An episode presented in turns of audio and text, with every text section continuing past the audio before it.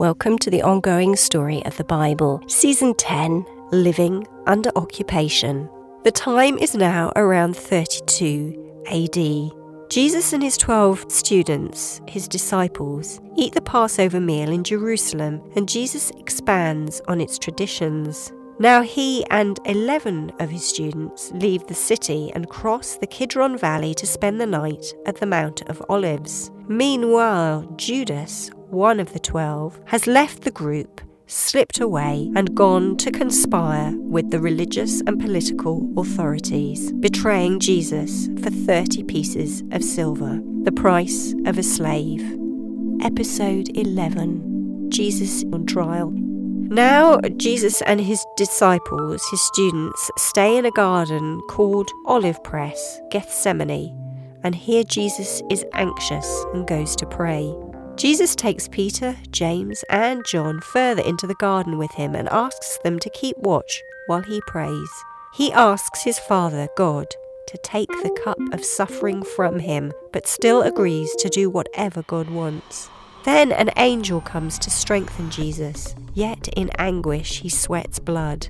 He returns to find his three disciples, three men, asleep, and asks Peter why they can't keep watch with him for even one hour.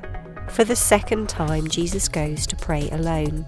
Again, he asks if the cup of suffering can't be taken away from him, but he says that God's will be done.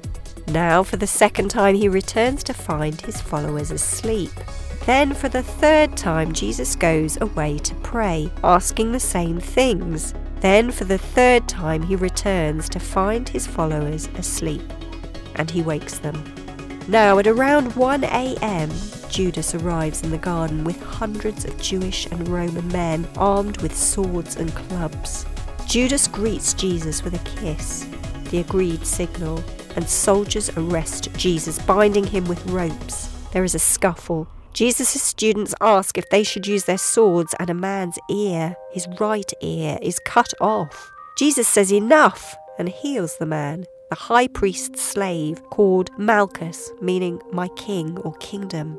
Now, in the night, Jesus is taken to a man with no legal authority, Annas, the high priest's father in law. In Hebrew religious law, the law of Moses, it is illegal to hold a night trial. Yet Annas asks about Jesus' teaching and students. Jesus asks why he's being questioned in secret when he has taught in public, and now Jesus is hit. At about 3 a.m., Annas sends Jesus to the residence of the high priest Caiaphas, and Peter and John follow.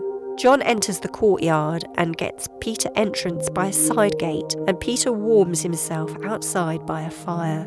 In the house, Jesus is interrogated by priests, elders, and scribes, and false witnesses are summoned. Again, this is all under cover of night, forbidden by the laws that his accusers hold to. None of the false evidence matches, and Caiaphas asks Jesus if he is the Messiah, the Son of God.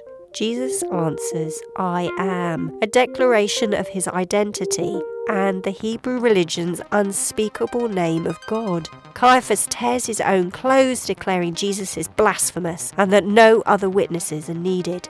Meanwhile, in the courtyard, a servant girl says that she has seen Peter with Jesus, and his Galilean accent is a giveaway. Another man says the same, and then another, a relative of Malchus, says he saw Peter in the garden.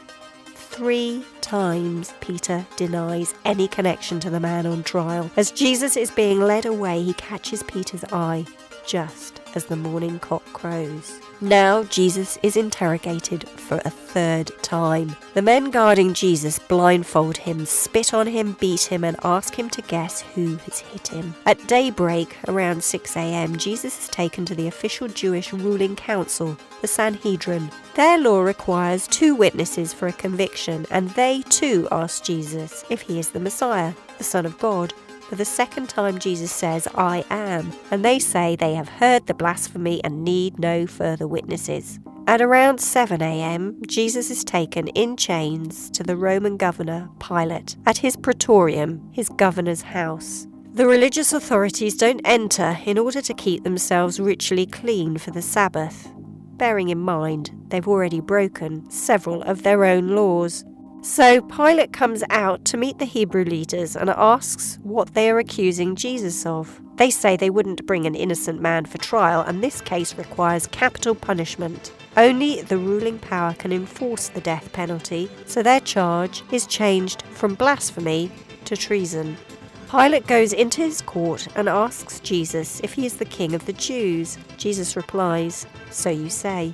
Pilate tries to find out if Jesus is planning an uprising, but Jesus says his kingdom is not of this world. So Pilate returns to the accusers and says that he finds no reason to condemn the man. He learns that Jesus is from Galilee, so decides to send him to the region's ruler, Herod, who is in the city for the festival.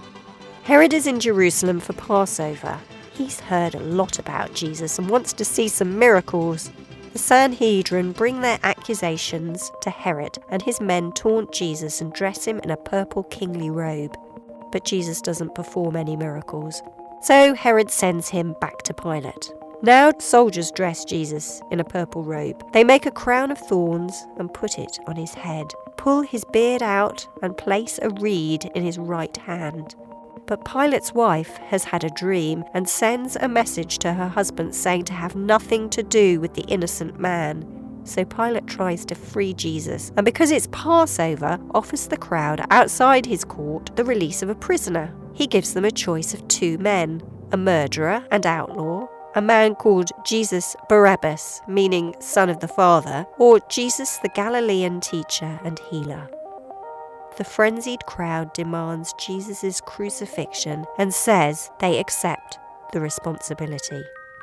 You can read these stories in the Bible Gospels, the Good News, the books of Matthew, Mark, Luke, and John, in the first Bible story, in Eden, God's perfect paradise garden, people disobey God and hide from Him.